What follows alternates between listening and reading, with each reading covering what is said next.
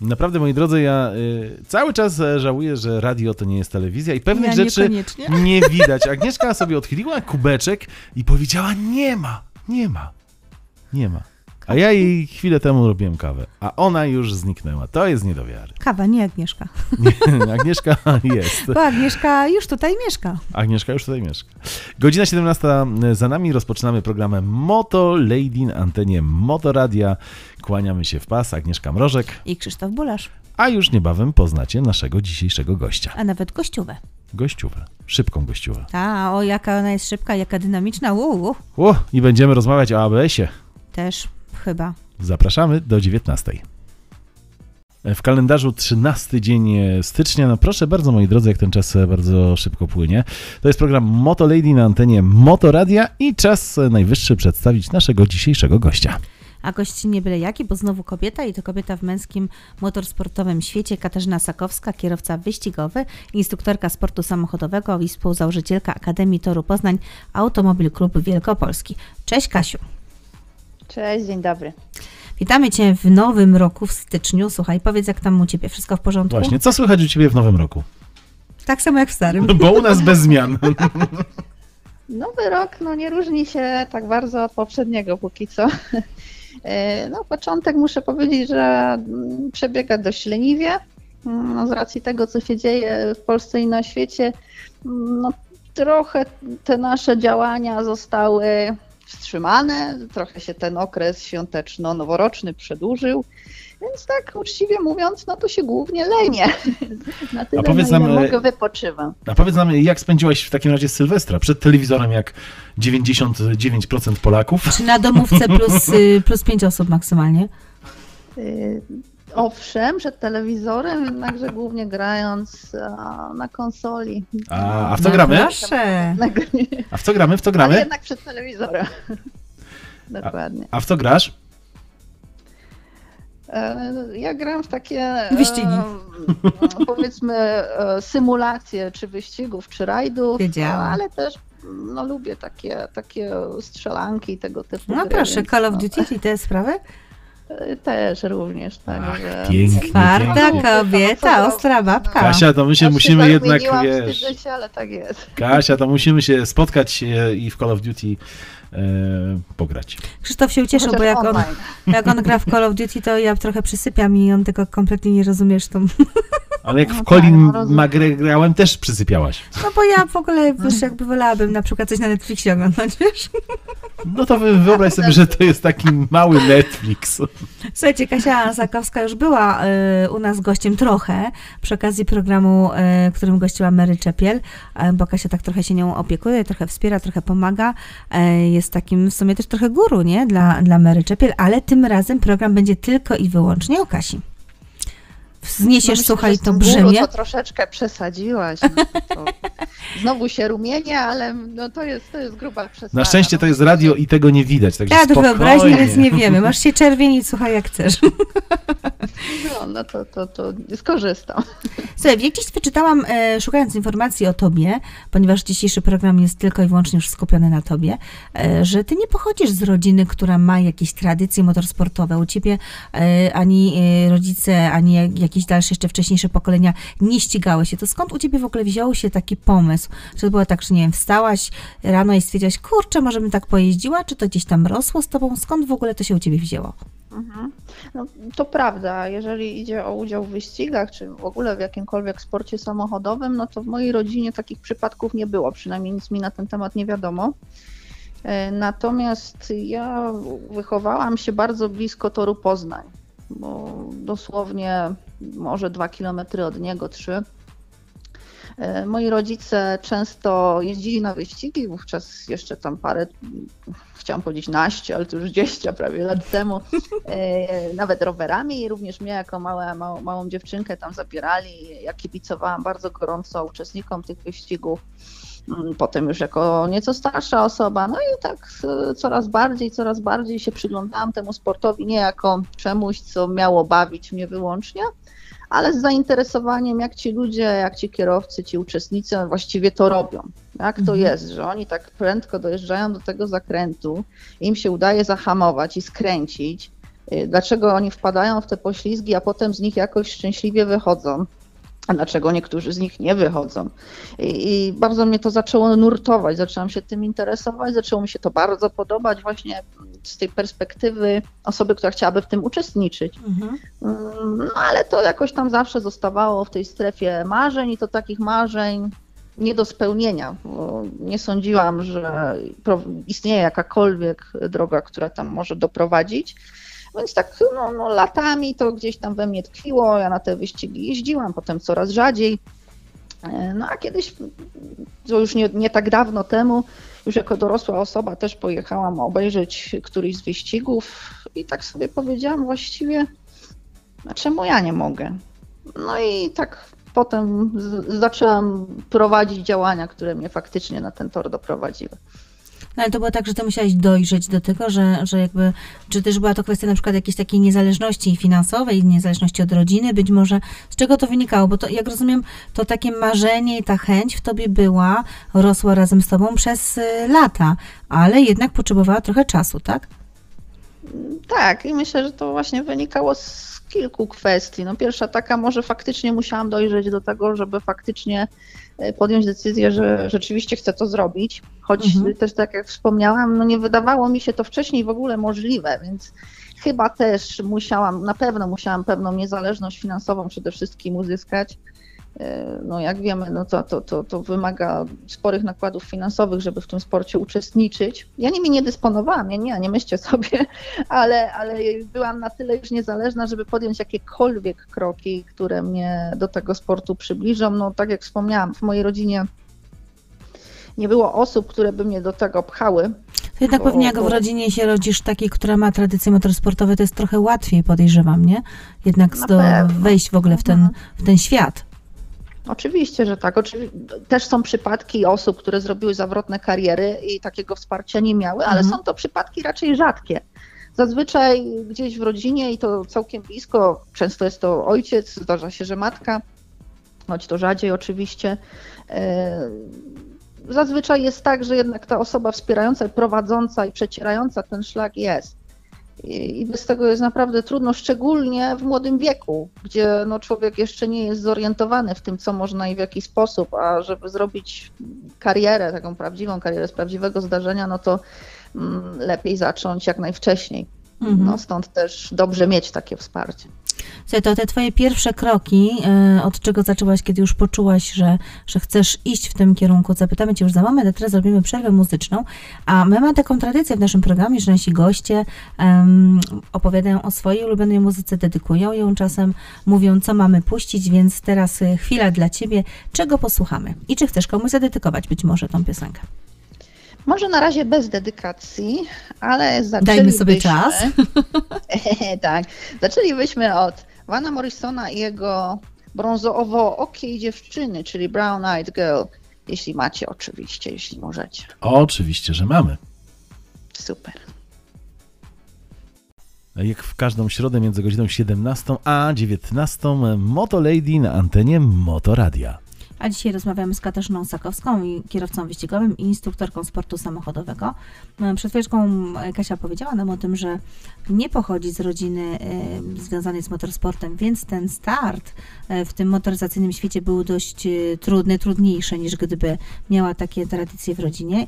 Ja te pierwsze kroki chciałam Cię zapytać, ale zanim powiesz, jak zaczęłaś w ogóle startować i od czego się zaczęło, to chciałam Cię zapytać, skąd Ty w ogóle wiedziałaś, że masz takie pragnienie, że to jest w tobie. Co, co było takiego w tym, co cię kręciło, zanim jeszcze zaczęłaś jeździć?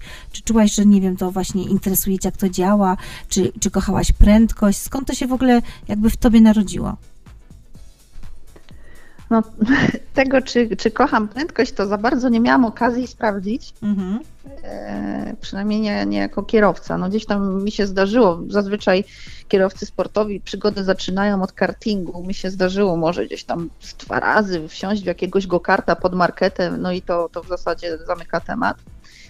Ja myślę, że to jest coś takiego, no, co, co w środku w człowieku siedzi i, i dobrze mm, podlane, czyli jakimiś wrażeniami, doznaniami, jak ten mój udział jako kibic w wyścigach na Mhm. przykład. no, sprawia, że rzeczywiście e, ten pomysł kiełkuje, rodzi się i, i to pragnienie Rośnie. się w człowieku pojawia i trudno jest tak do końca uzasadnić skąd. Mm, A jakie były pierwsze kroki w takim razie? Skoro pragnienie było mocne i pielęgnowane y, samo z siebie przez lata i w końcu wykiełkowało i wyrosło, to jakie były pierwsze twoje kroki? Kiedy, kiedy pierwszy raz wystartowałaś i w czym? No, no właśnie ja jako ta dorosła osoba no, uznałam, że trzeba coś, coś zrobić. trzeba coś zrobić, że- żeby to, te stopy postawić chociaż na tej nitce toru, który to tor zawsze uważałam za świętą ziemię, bo to, to dla mnie naprawdę było takie miejsce magiczne. E, No i tak za bardzo nie wiedziałam, co ja mam zrobić, żeby tam się dostać. No, no pewnie skoczyć przez płot, okej, ale co dalej? E, No, zaczęłam szukać. No, no, internet już wtedy był, także y, tyle, tyle, o ile mogłam czegoś poszukać e, w internecie. No ale nie było jakoś szczególnie takich, takich wskazówek, wytycznych, e, jak, jak zostać takim sportowym kierowcą. No natomiast znalazłam kilka ofert szkoleń doskonalenia techniki jazdy, czyli szkoleń takich dla każdego kierowcy, e, dla każdego kierowcy drogowego posiadającego prawo jazdy. No i właśnie dzięki takiemu szkoleniu na ten tor się dostałam, bo Tor Poznań właśnie wówczas, to było parę lat temu, mm, takie szkolenia organizował. No i, no i właśnie taką metodą dostałam się na tor. A co poczułaś, jak się znalazłaś dalej- wreszcie na torze? Pomyślałaś sobie, ale Słucham? fajnie. Co poczułaś, jak się znalazłaś wreszcie na torze? Pomyślałaś sobie, ale Gdzieś mam fajnie. nawet zdjęcie, które obca zupełnie osoba mi, mi zrobiła, Pewnie bo banan od ucha do ucha. chciałam utrw- Dokładnie tak. Bardzo chciałam ten moment utrwalić. W tej chwili go nie widzę, ale mam cały czas to zdjęcie przed oczami i ten moment mam przed oczami. I to naprawdę była bardzo podniosła chwila. No, ktoś się może z tego śmiać. Wiele młodych osób w tej chwili ma praktycznie no, prawie że nieograniczony dostęp do takich rzeczy. A dla mnie było to coś naprawdę wyjątkowego. To już było spełnieniem pewnych marzeń. Mhm. To już było dla mnie naprawdę fantastyczne. E, I w zasadzie to, to nawet jakby się na tym skończyło, to już, już bym miała coś, coś osiągnięte z tego, z tego mojego celu. Więc e, no to była dla mnie naprawdę wzniosła chwila. E, No i bardzo się cieszę, że nie była ostatnią, tylko, tylko pierwszą. To był dopiero początek wielkiej przygody. Tak, tak. No, no, nie spodziewałam się tego, ale tak, tak właśnie się stało. Pierwszy start to był co? 2016, prawda? Czy wcześniej? Tak, 2000 2016. Tak, 2016. Ja co prawda uczestniczyłam wcześniej, rok wcześniej w jakichś treningach jeszcze. Akurat y, pamiętam, że rok wcześniej miałam trening w Belgii w ulewnym deszczu, ale to, to wspomnę potem jeszcze o tym, że ulewny deszcz to mi w większości przypadków towarzyszył. E, Ale tak, w 2016 roku w kwietniu miałam pierwszy sta- start w takich profesjonalnych już wyścigach w Mistrzostwach Polski e, w Kij Picanto, które się właśnie w tym kwietniu odbywały na torze w Węgrzech, na torze Hungaroring. E, No, dlatego też było więcej niż jedna nowość wtedy dla mnie, nie tylko same te wyścigi, ale i nowe miejsce, nowe koncepcje na przejechanie zakrętu. No, też dużo większy stres, więc naprawdę bardzo, bardzo ciekawy moment i bardzo jednocześnie trudny moment. No tak, ale dla Ciebie było wtedy coś to kompletnie nowego. Pewnie były emocje, pewnie był na pewno na, na bank jakiś taki stres, być może jakiś lęk. Z jakimi uczuciami właśnie się e, ten Twój start wiązał?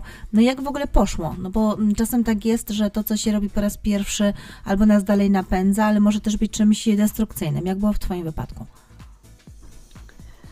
E, No, Jak emocji to wspominasz? akurat tam nie brakowało. To myślę, że, że to, to by można tak podsumować w ogóle ten weekend wyścigowy, bo to były głównie emocje, on się głównie składał z emocji, bardzo różnych, Mhm. skrajnie różnych. E, No ja się bardzo bałam, nie ukrywam tego, bo no, cóż, no pierwszy raz startowałam w wyścigach. Startowałam na nowym torze. Tor miał wymienioną nitkę asfaltu na świeżą, bardzo śliską.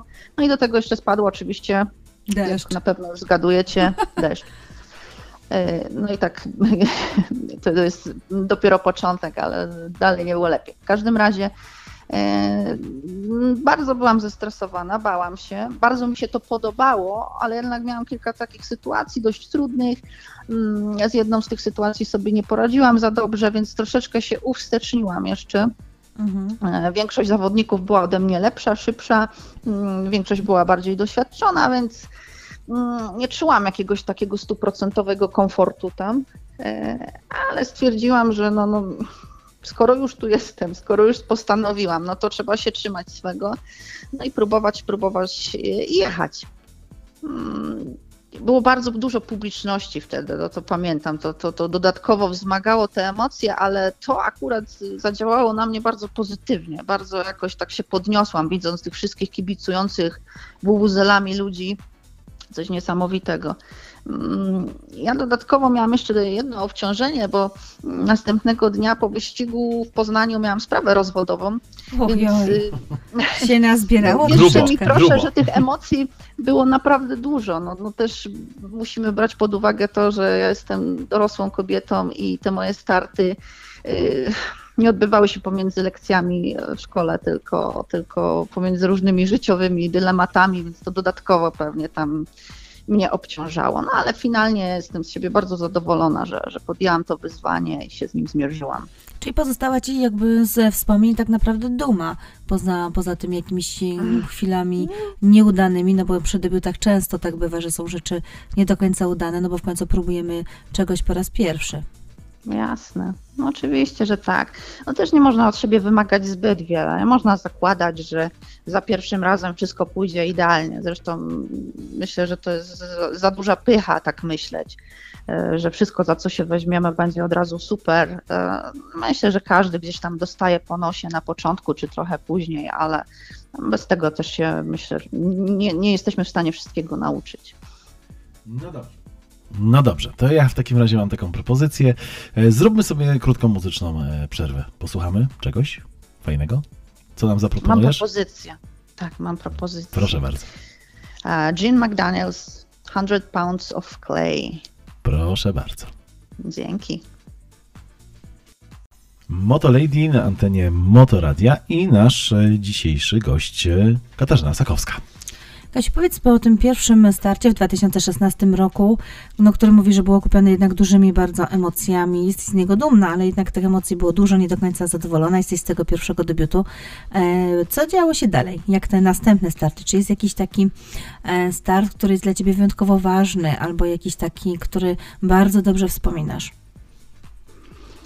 Mm, ten puchar, w którym wtedy startowałam, on zmieniał swoją nazwę. E, wówczas nazywał się Kia Lotus Race miał tą fajną cechę, że odbywał się na różnych torach europejskich, czyli właśnie tak jak wspomniałam, zaczęło się tym Hungaroringiem, po drodze gościliśmy na Red Bull Ringu w Austrii. Czy to był od razu taki skok na głęboką wodę tak naprawdę? Tak, tak, od razu. No, tak, tak sobie to wymyśliłam. E, byliśmy w Niemczech, byliśmy w Czechach, no i byliśmy też na włoskiej Moncy, co, co było ukoronowaniem całego tego sezonu. To była ostatnia runda. E, no i taka bardzo no, spektakularna, no bo jednak jest Mekką, to już, to już nie ma żartów.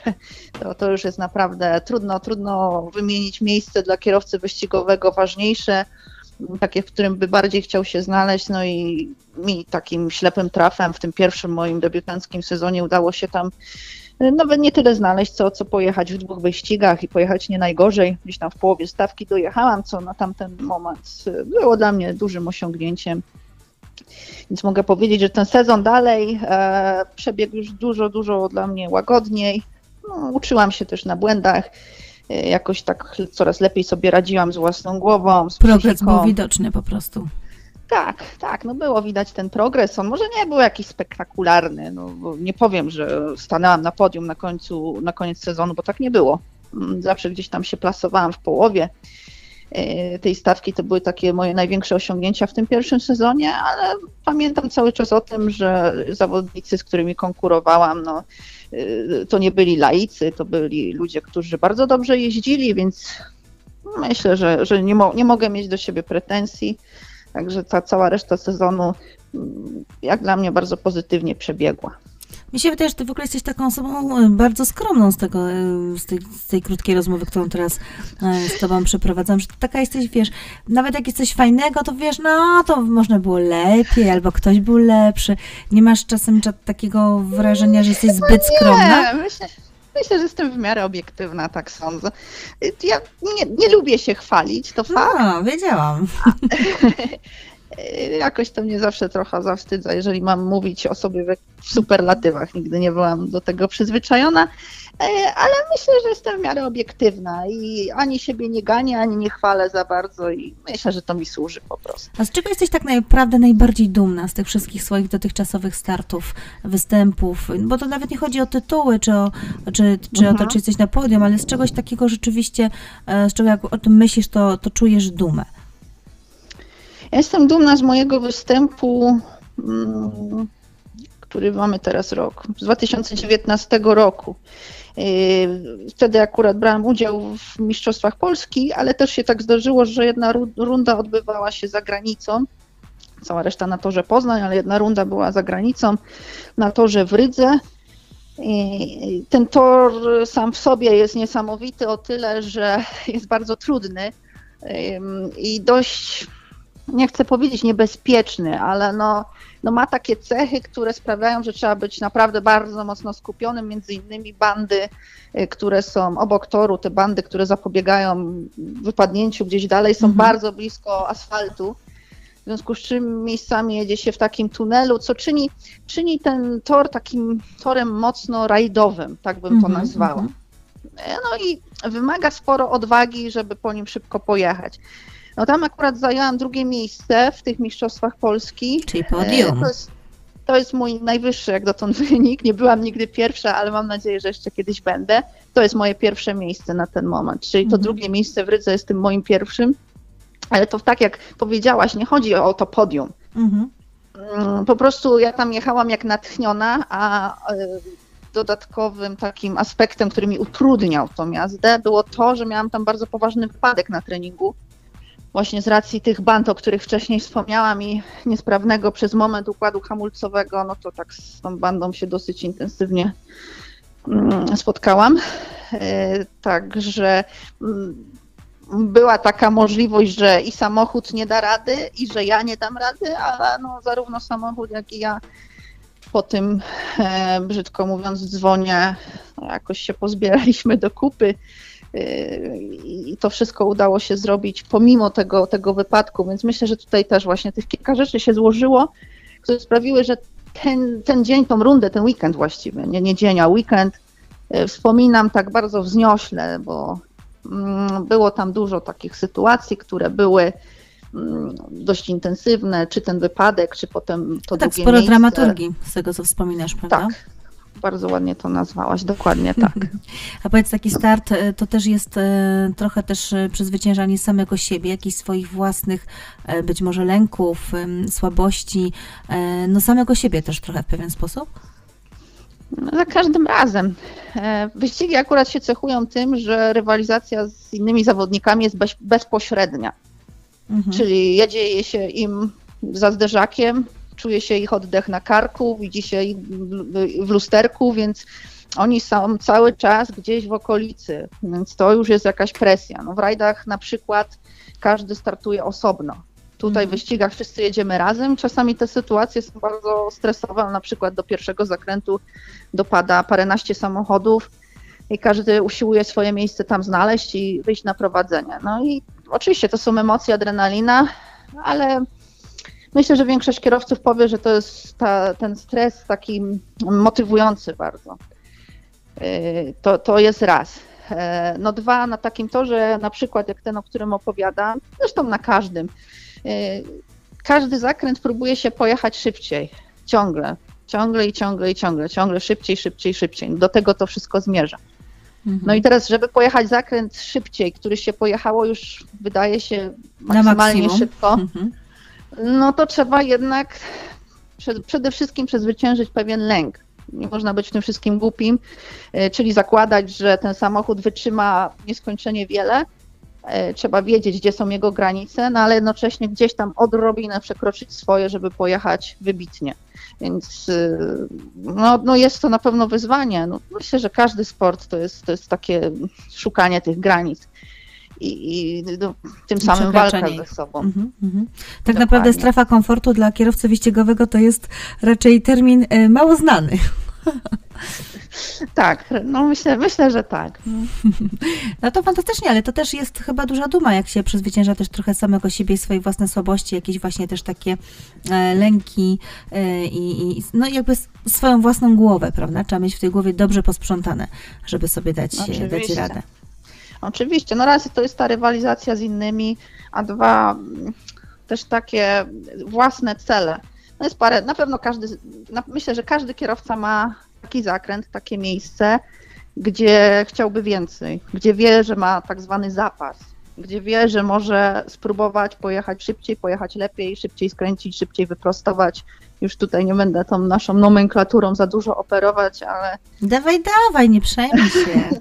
ale, ale na pewno każdy ma gdzieś tego swojego świętego grala, wie że, wie, że coś może osiągnąć więcej, tylko musi się Przycisnąć. przygotować, Przycisnąć. właśnie też posprzątać sobie w głowie, przełamać pewne rzeczy, dokładnie. Jestem bardzo ciekawa, y, jak też y, twoi bliscy i znajomi, i też to właśnie męskie towarzystwo y, w środowisku motorsportowym przyjęło ciebie i przyjmuje w ogóle kobiety, ale to może o tym już po przerwie porozmawiamy. Jasne. Środa, a jak środa, to oczywiście Motolady w Motoradiu. A jak Motolady to i gość, a dzisiejszy nasz gość, czyli e, Katarzyna Sakowska, kierowca wyścigowy, opowiada nam o swojej karierze zawodowej, która jest w trakcie. Czyli jeszcze raz możemy powiedzieć, że Kraków pozdrawia Poznań.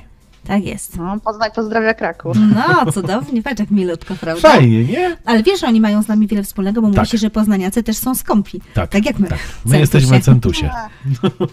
Tylko na Ja- ziemniaki ja nie mówicie wiem, inaczej. Ja Pyry, nie pyry. A właśnie, na ziemniaki mówicie inaczej, ale poza tym mamy wiele wspólnych cech. Tak, my jesteśmy pyry, no dokładnie. No tak, ale u nas jakby powiedzieć ty ziemniaku, to wiadomo o co chodzi, powiedzieć ty pyro, to tak słabo, nie? No tak. Nie mamy tutaj na myśli żadnego obrażenia Agnieszki Pyry, która również była naszym gościem. Pozdrawiamy serdecznie. To tak Agnieszkę i okazji, małżonka. tak? E, Słuchaj, e, Kasia, powiedz, bo zaczynaliśmy opowiadać o tym, e, jak tych twoich pierwszych startach i tych startach, które przyniosły ci najwięcej e, jakiejś takiej radości i dumy. E, Ty zaczęłaś jeździć, e, ścigać się już e, jako dojrzała, w sensie dorosła kobieta, a nie jako młodzik, e, ale ciekawa jestem, jak zareagowali na to twoi bliscy, na przykład rodzina, rodzice, e, jakby, no wiadomo, jakbyś była nastolatką, no to pewnie miałoby to większy wpływ dla, na ciebie, no ale niemniej jednak pewnie jakaś reakcja była. Jak to wyglądało? Pukali się palcem w czoło i na co ci to? No, to jest, to jest temat rzeka. Haha, No ta reakcja nie była taka, Opowiadaj, opowiadaj. Jak- jakiej bym oczekiwała, ale myślę, no tak, no wynikało to z paru rzeczy. No raz, że no, stara baba bierze się za jakieś sprawy Oj, tam stara, chodzi. no błagam cię. Ale, ale to tam myślę, że to najmniejszy ból. No ja przechodziłam wtedy bardzo trudny tak życiowo okres, e, bo rozpadał się mój związek małżeński wówczas. E, Mówię te, o chronologii, no tak Mhm, akurat mhm. się stało, że, że te dwie rzeczy się gdzieś tam spotkały w czasie. E, No i myślę, że też moi bliscy byli przeciążeni informacją w tamtym czasie, albo niedociążeni informacją, trudno powiedzieć.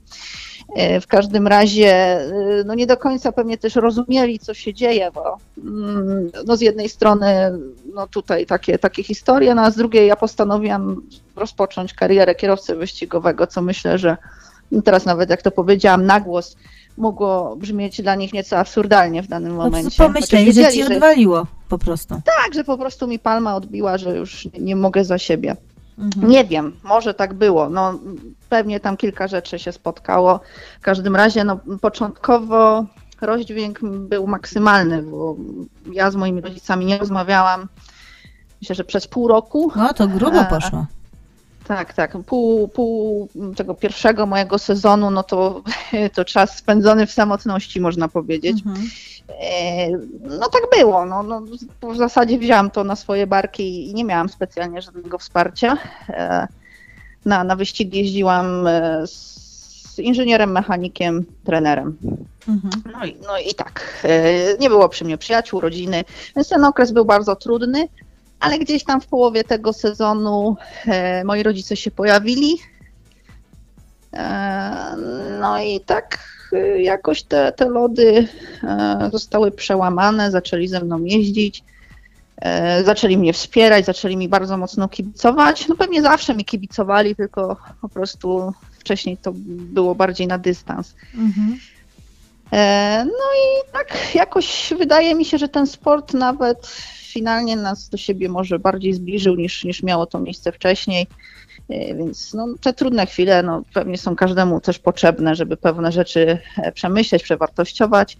Ja w sporcie zostałam, więc okazało się, że to nie jest moją fanaberią. Zresztą uczyniłam z tego sposób na życie, no bo z tego sportu też dalej szkolenia, młodzi zawodnicy, też jakoś się poświęciłam y, nauce i, pomocy innym w tym, żeby do tego sportu się dostali, więc y, myślę, że i też w, oczach moich rodziców nabrało to dużo większego sensu i, i zrozumieli, pojęli, no do tego stopnia, że no, mój tata no już tam w kolejnych latach, w kolejnych sezonach był najbardziej rozbieganą osobą w depo, która przestawia opony i patrzy, czy jest paliwo na pewno i mierzy czas i jest, jest e, najbardziej rozgorączkowaną osobą w tym zespole.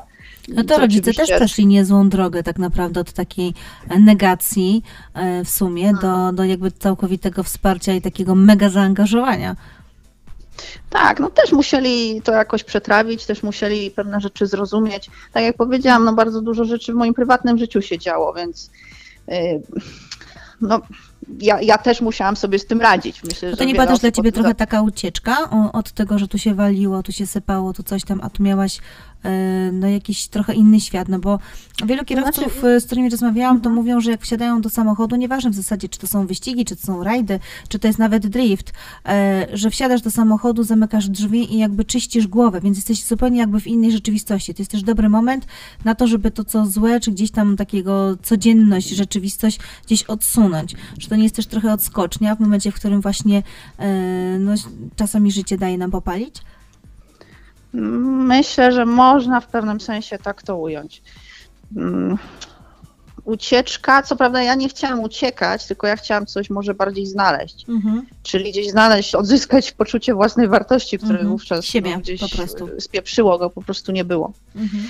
E, czułam się bardzo źle w ogóle w życiu wówczas i szukałam czegoś, co mi tą radość pomoże odzyskać, więc czy ucieczka niekoniecznie, ale pewnym sensie, czyli takie poszukiwanie czegoś, czegoś dla siebie, siebie w ogóle, no, czegoś, co mi sprawia radość, a nie tylko światu wokół, więc poniekąd. Myślę, że, że też to dobrze opisałaś, bo e, no, no jest to forma ucieczki, ale myślę, że w dobrym kierunku po prostu.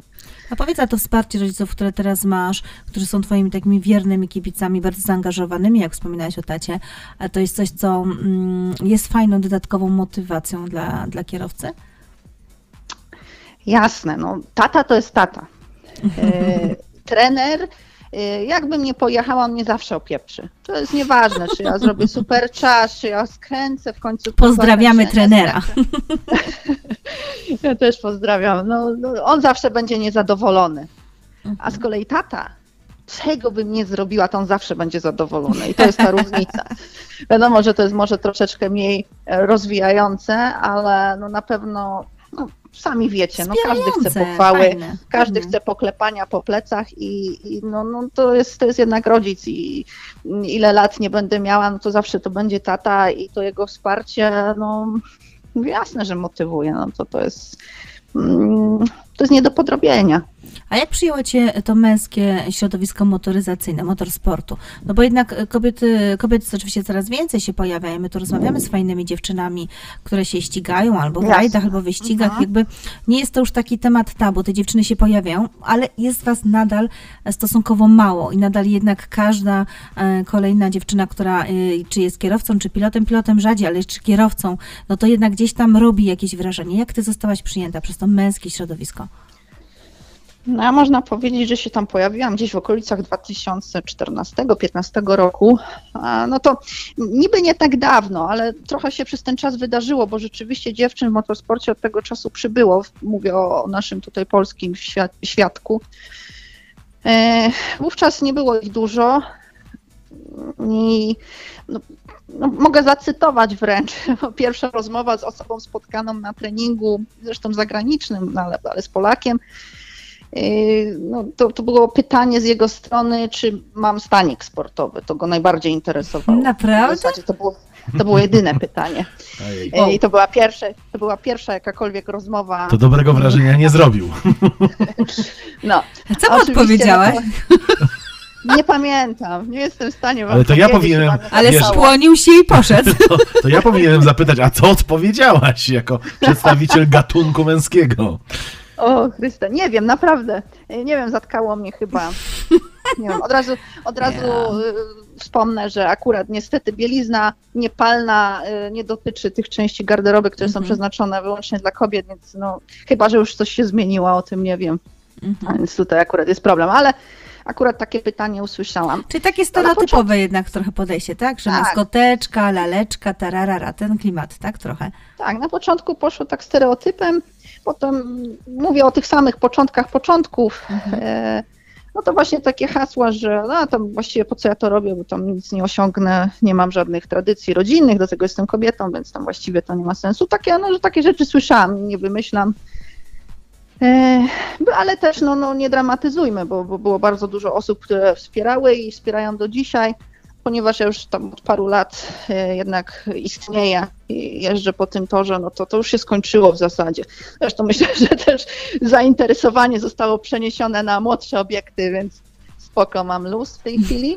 Oj tam, oj tam, nie No. przesadzaj. Naprawdę. Widziałam twoje Nie, no, ale, zdjęcia. ale wiem, wiem, wiem, że się, no to dobrze, że mnie teraz nie widzisz.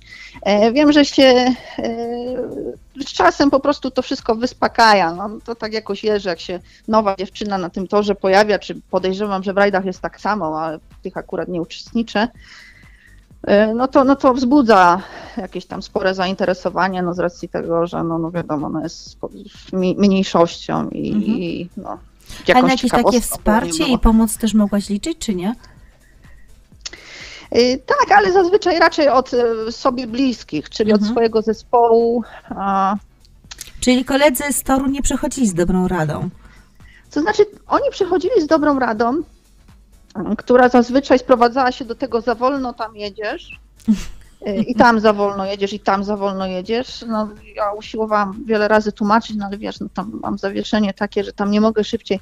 No, no i potem pojechałam o tyle szybciej, że no, ten człowiek już nie miał ze mną żadnego kontaktu na torze, no to, to już więcej do mnie nie przyszedł. Dobre. No, no to ale to tak jest wielokrotnie.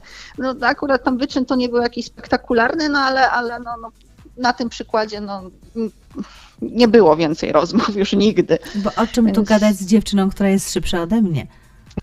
No Tak, no zazwyczaj, no tak też na przykładzie Mary, z którą ostatnio rozmawialiśmy, widzę, że Mary w momencie, kiedy dziewczyna odjeżdża, to już, to już te dyskusje raczej, raczej są stonowane. Mhm. Kasia, ja mam takie pytanie dodatkowe i szybkie. E, Nie ciągnęło cię do rajdów? Na, nawet nie tyle nie ciągnęło, ciągnie w tej chwili. Nie, nie, tak, tak. Ale to tak. dlaczego nie mówisz o tym głośno? Mówię o tym bardzo głośno. Ciągnie A mnie to do nie raju. u nas. No nie można się tego wstydzić, to trzeba, wiesz, realizować. Przecież ty dobrze wiesz, że jak masz pomysł, to potem powinna być natychmiast realizacja. No, zrobiłam w zeszłym roku, zrobiłam, wyrobiłam w zeszłym roku licencję mm, RN, czyli tą taką pierwszą, mm, Aha. która upoważnia mnie do startu w tych Aha. pomniejszych rajdach, rajdach okręgowych. Mhm. E, Jeszcze żadnym nie wystartowałam, ale pierwszy krok jest zrobiony. Mm, No i tak właśnie sobie marzę, żeby w tym roku wyrobić licencję R, czyli tą upoważniającą do startu w mistrzostwach. Mhm. kraju. No i zobaczymy, no mam nadzieję, no tak no, trochę się zabieram jak do jeża do tych rajdów, ale rzeczywiście marzę o tym, żeby sprawdzić jak to jest w ogóle, bo, bo nie jechałam, no jechałam w takich pomniejszych próbach, ale w takim prawdziwym rajdzie jeszcze nie. No i chciałabym zobaczyć, z czym to Dobrze. się je naprawdę. Kasia, to ja mam taką propozycję do tego tematu, do tematu rajdów. Powrócimy za chwilkę. Dobrze? Możemy? Jasne, oczywiście. Czy czegoś posłuchamy? No może, może dedykację dla tego trenera twojego, którego tam wspomniałeś, Właśnie. co cię cały czas opiernicza. Znaczy, nie sugeruję, No ale może akurat. Sugestia Tak, poszła z dobrze. góry. Dobrze, trudno, Dobrze, tak? Dobrze. No, Dobrze, mamy koncepcję, tak. Mhm. to może, jeśli mielibyście Cocoon i Lola Marsh, I Got You. No, to zaraz poszukamy. Znaczy nie musimy w sumie szukać. Mamy. My mamy O. wszystko. Jesteście wspaniali, No to super. posłuchajmy. Motolady na antenie Motoradia i nasz dzisiejszy gość Katarzyna Sakowska. No i powróćmy Kasia do tematu rajdów. Wiedziałam, że on cię będzie Tak, tak, tak, oczywiście, że tak. Bo Super. Kasia e, przyznała się, że jest to w sferze marzeń. Już pewne kroki zostały poczynione, a teraz ja cię zapytam, jakim autem chciałabyś jeździć? O. A, no tak. Ach, Myślałam o trudne. Myślałam o BMW, bo to dość trudny samochód, ale no ja Lubisz od pewnego wyzwania? czasu. Tak, no kocham się w tylnym napędzie, choć Mhm. nie startowałam w wyścigach nigdy tylnym napędem, ale treningowo bardzo dużo nim jeżdżę, no i to jest coś, co myślę no byłoby wyzwaniem takim z górnej półki i dałoby mi dużo frajdy. A który Choć, model? No ja, ja wolę te starsze modele, A czyli 36. 36. Mhm. Mm, A no, nawet się uśmiechnął, muszę ci powiedzieć, wiesz? O Bo kurczę. W fajnym To stanie też jest fan E30, BMW. e, w fajnym stanie E36 e, no, trudno teraz dostać, e, tak żeby sobie go przerobić e, pod Mhm, siebie. Zgadza się. Ale jakieś takie trochę większe, E39, E46, nie? No, Ale to już nie jest to. No, dobrze. 36, więc myślę, że nie będę sobie utrudniać już. Mhm. Więc tutaj em, sądzę, że to by była dobra droga też ze względów właśnie sprzętowych, że, że no, stoi ten samochód, a właściwie dwa, więc Ajajaj. wymyślać coś dodatkowo. No i następna rzecz, no ta Honda Civic Type R, czyli, czyli samochód, którym startowałam w wyścigach, Mhm.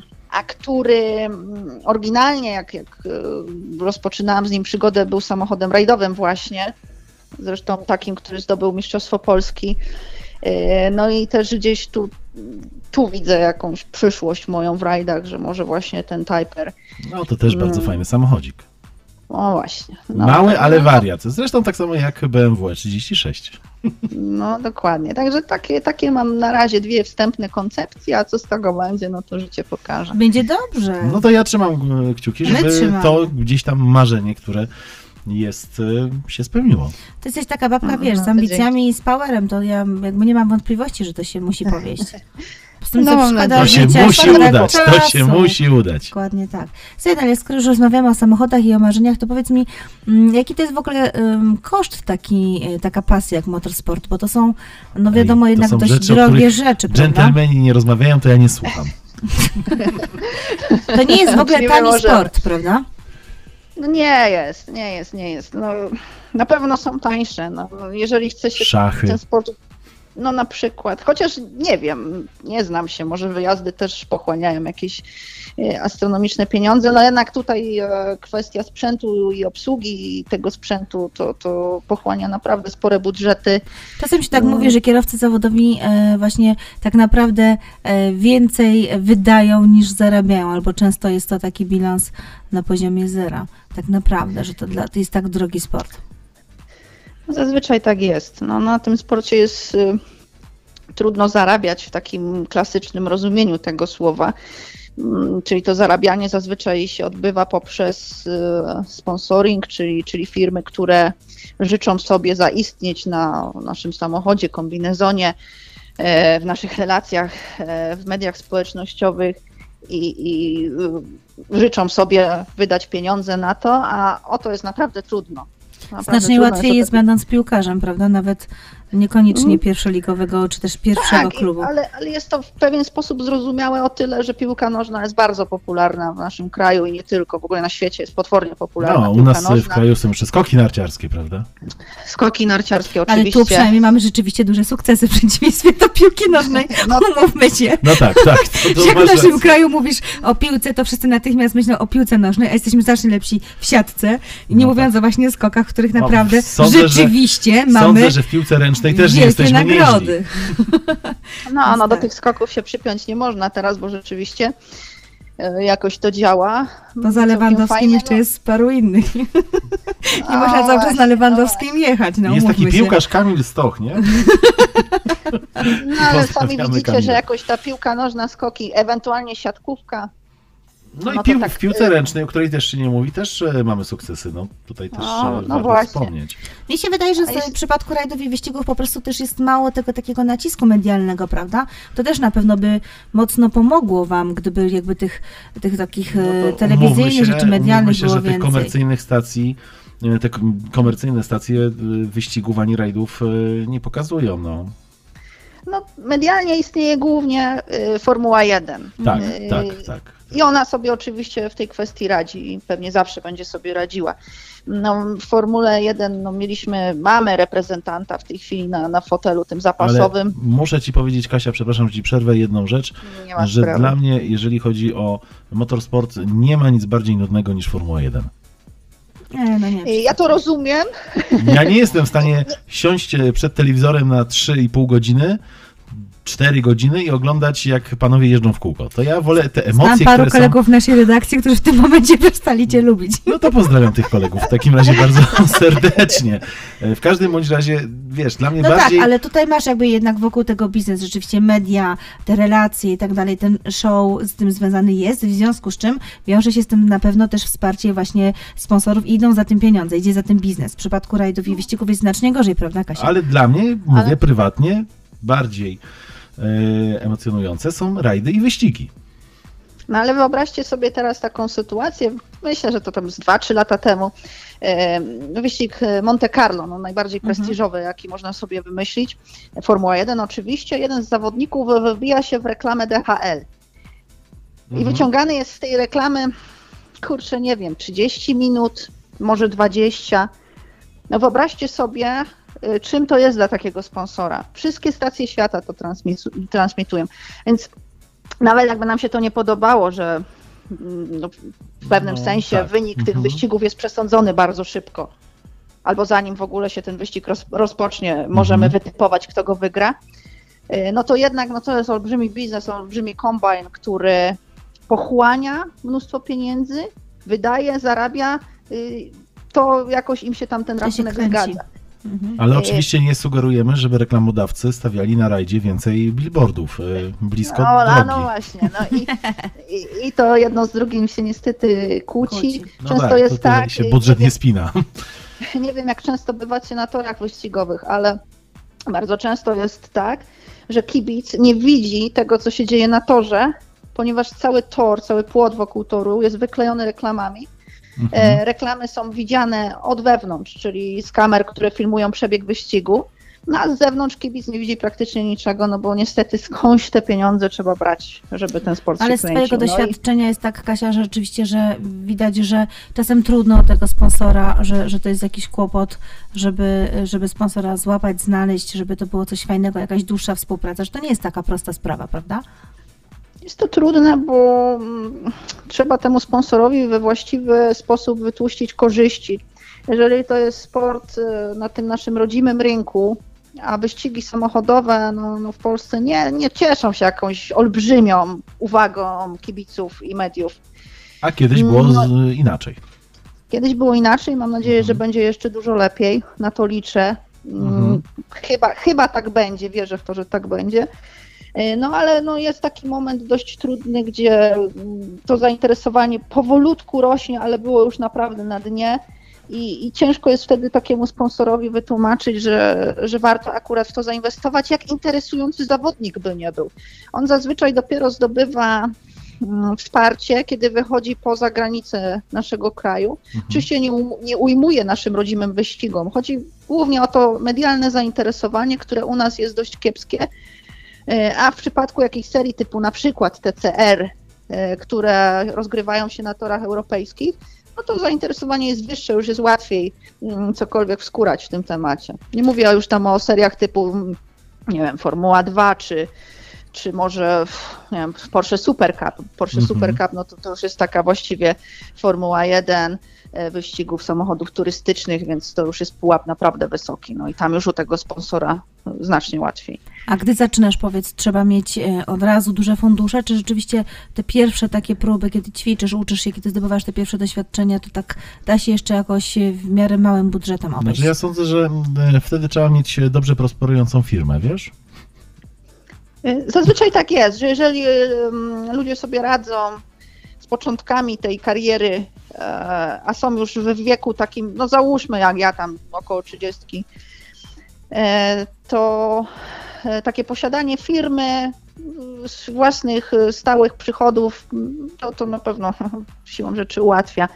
Ale mm, są rozwiązania, które pozwalają przy mniejszym budżecie chociaż zacząć treningi, no bo to nie trzeba od razu startować, latać po całym świecie. Można na początek potrenować. Są mniejsze samochody, są samochody tańsze w obsłudze. E, co prawda teraz też widzę, że większość takich aut drożeje, które są e, jakoś tak już historycznie do tego motorsportu przygotowane i one, one się najbardziej w motorsporcie sprawdzają, no to ich cena obecnie rośnie, no ale jeszcze cały czas można znaleźć samochód mniejszy typu Seicento, Cinquecento czy, czy jakieś BMW starsze, no chociaż tutaj też jest już różnie.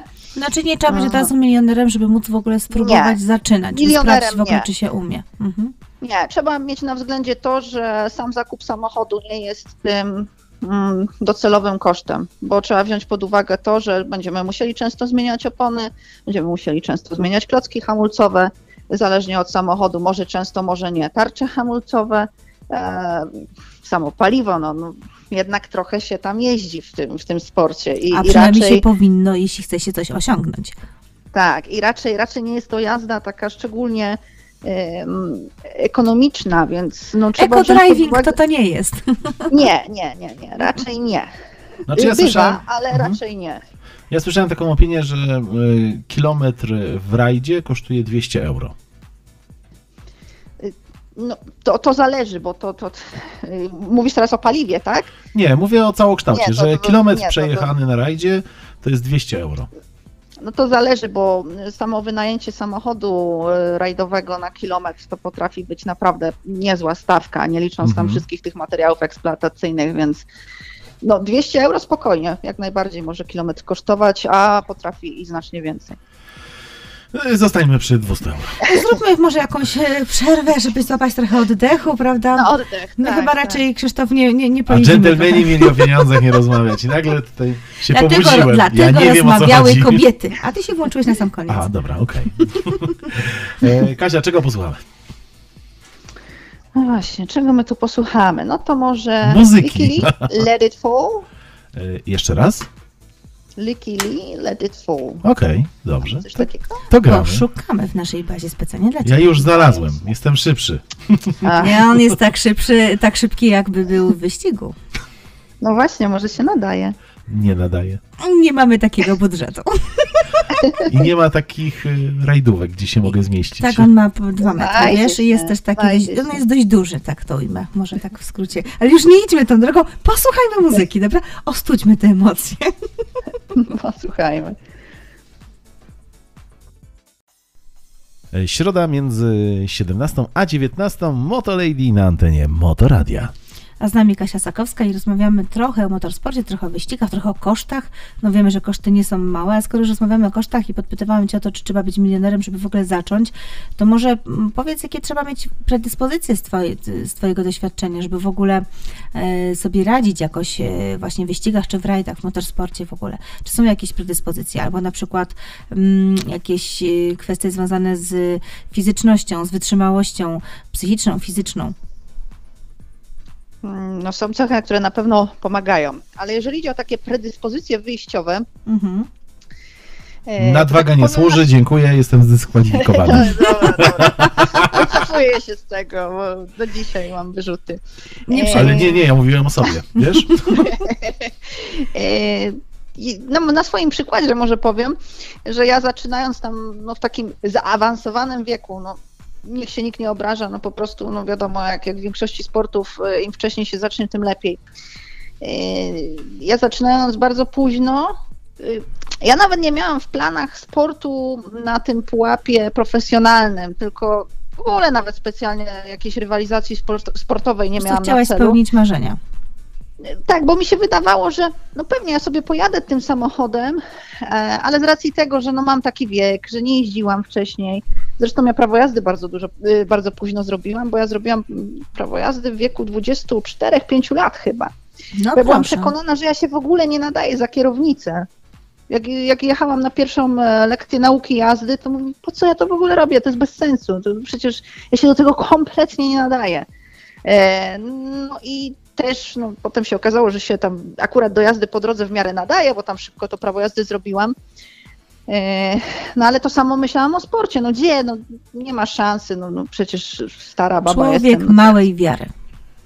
no, ale jednak się e, też okazuje, że pracą, e, dobrym podejściem, nie wiem, może faktycznie te pre- predyspozycje gdzieś w sobie mam, tylko je odkryłam po prostu po jakimś czasie. Myślę, że trzeba tego poszukać, że to nie, nie można zakładać z góry, tak jak ja tam kiedyś założyłam, że, że ja nie umiem, nie dam rady. E, Nie ma co zakładać z góry, tylko to trzeba sprawdzić, e, potrenować, a to nie wystarczy jeden raz tam się przejechać czy dwa, tylko no, trzeba trochę powalczyć ze sobą, zobaczyć, czy się pewne na przykład złe nawyki e, przełamie.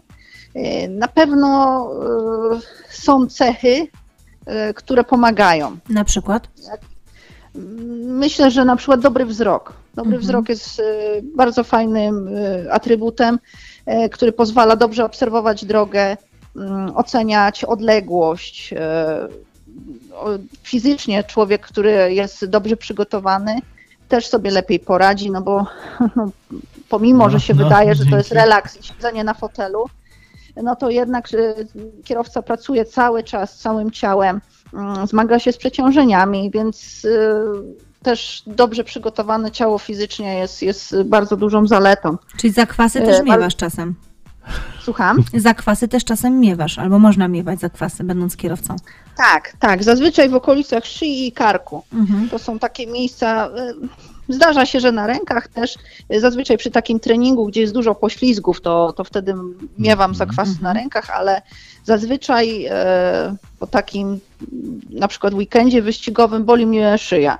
Także no, to też jest taki obszar, nad którym warto się skupić ćwicząc, przygotowując się do sportu. Ale ty stale też rodzaju. ćwiczysz coś, na przykład jakieś, nie wiem, biegi albo siłownia, albo coś tam przy- przygotowujesz się też fizycznie e, do, do tych startów swoich. No teraz to wiem, że się lenisz, bo mówiłaś już o tym, teraz ale gdyby normalnie były, wszystko działało.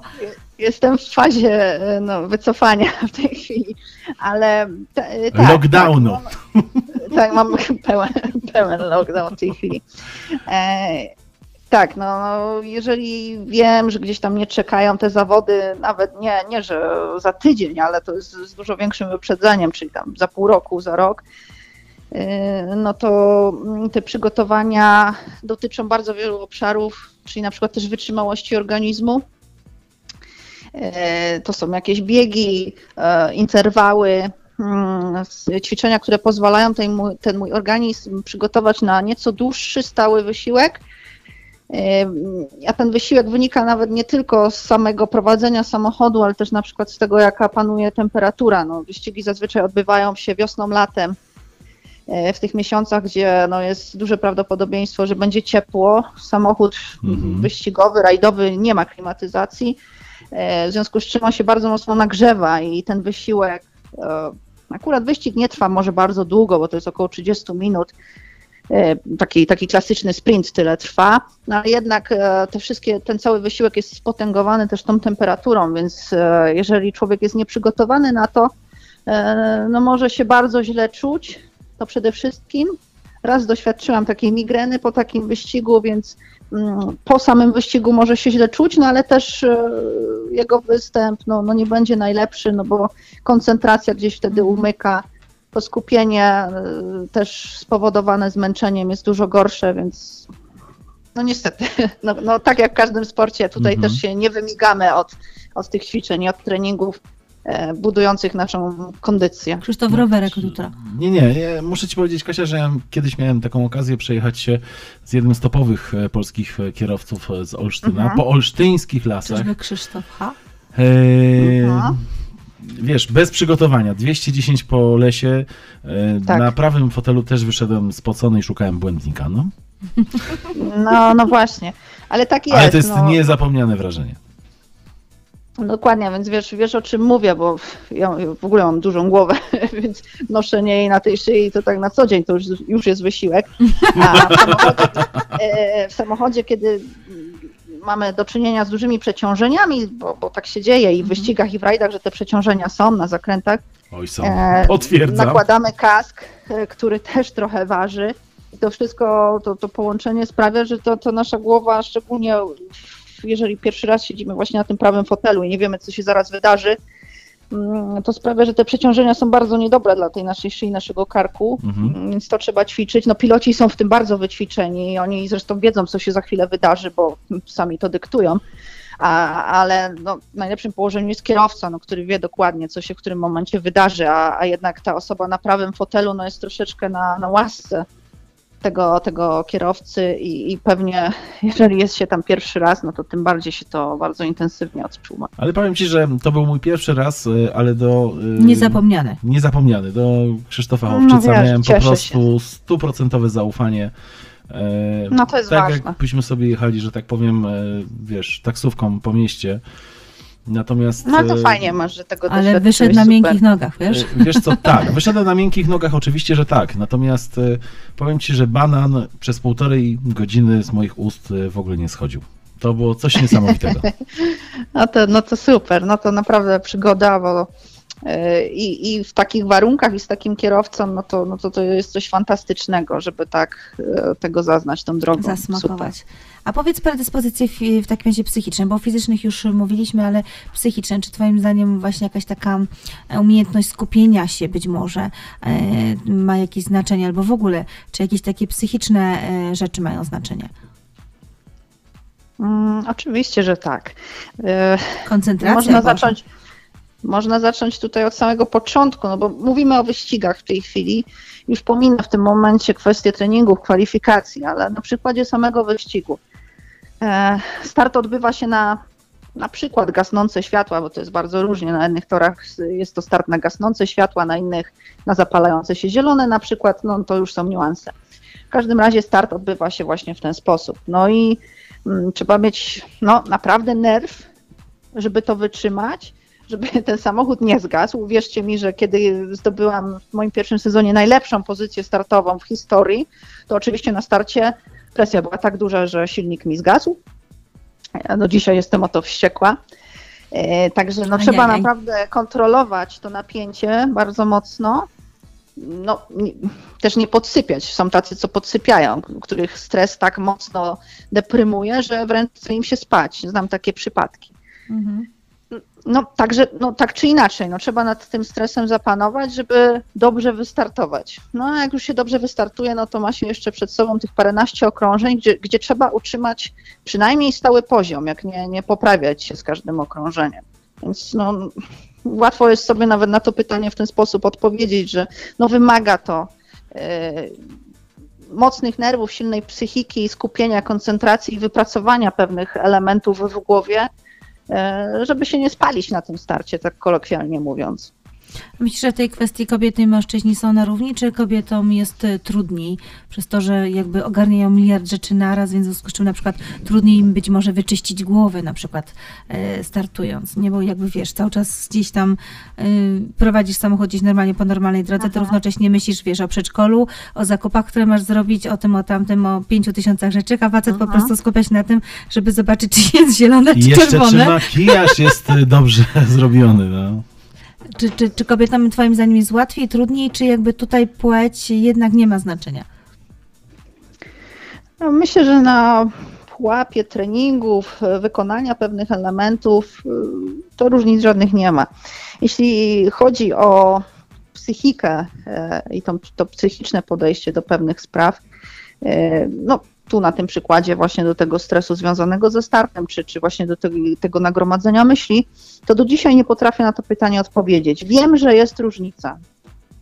E, wiem, bo widzę to na swoim przykładzie, na przykładzie moich koleżanek, widzę to na przykładzie uczennic, które do nas przychodzą. Jest różnica. Są elementy, które my wykonujemy lepiej, ale są sytuacje, w których my się po prostu spalamy i w których mamy kłopot, e, żeby dorównać mężczyznom. Mhm. To działa w dwie strony. Ja, to, są, to jest bardzo grząski temat, tu trzeba bardzo uważać. Każda płeć ma swoje plusy i minusy. Ale, ale jest coś na pewno, co nas odróżnia. E, I to może kiedyś zrobię na ten temat doktorat, nie wiem, bo jeszcze do końca nie wiem, co to dokładnie jest i z czego to wynika. Ja wiem, że kobiety na przykład często mają to nawet na drodze widzę. Problem z oceną odległości. To jest mhm. Gdzieś tam kiedyś czytałam takie, takie badanie, że e, inaczej nerwy wzrokowe są u kobiety skrzyżowane, co daje inne poczucie właśnie tego postrzegania odległości. Nie wiem, to nie chcę teraz tutaj jakichś pseudonaukowych e, wykładów dawać, ale coś na pewno jest, co nas różnicuje, co sprawia, że pewne rzeczy nam przychodzą łatwiej kobietom, a mhm. inne rzeczy przychodzą łatwiej mężczyznom. E, no, nie, nie chcę tutaj za daleko w to brnąć, ale na pewno się różnimy w pewien sposób i kobiety muszą pracować nad innymi aspektami i A, mężczyźni nad innymi. Ale generalnie zachęcamy kobiety do motorsportu, prawda? Niech, niech próbują Absolutnie, swoich sił. Oczywiście, że tak. Oczywiście, że tak. Kobiety bardzo dobrze sobie radzą. To, że nie ma kobiet w Formule 1, myślę, że nie wynika z tego, że one są tak złe, że tam nie są w stanie się dostać, tylko po prostu no, proporcjonalnie bardzo niewiele kobiet za ten sport się po prostu bierze.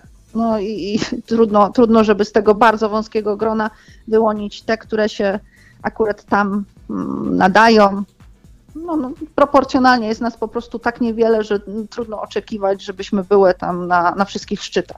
Zachęcamy Panie w takim razie, żeby spełniały marzenia, nie bały się e, także tych pasji związanych z takim męskim, męskim światem. Kiedyś było takie powiedzenie kobiety na traktory, a ja myślę, że teraz po prostu kobiety na tory, kobiety na drogi, kobiety do motorsportu, prawda? Kobiety nie do rajdówek, pewnie. Jasne. No jasne. To może coś dla teraz kobiet y, pełnych z powerem. Krzysztof znajdzie jakiś dynamiczny kawałek. No, no to wracamy już po krótkiej przerwie. Do godziny 19 na antenie Motoradia program Moto Lady i nasz dzisiejszy gość Katarzyna Sakowska czyli kierowca wyścigowy, instruktorka sportu samochodowego i współzałożycielka Akademii Toru Poznań i Automobil Klub Wielkopolski.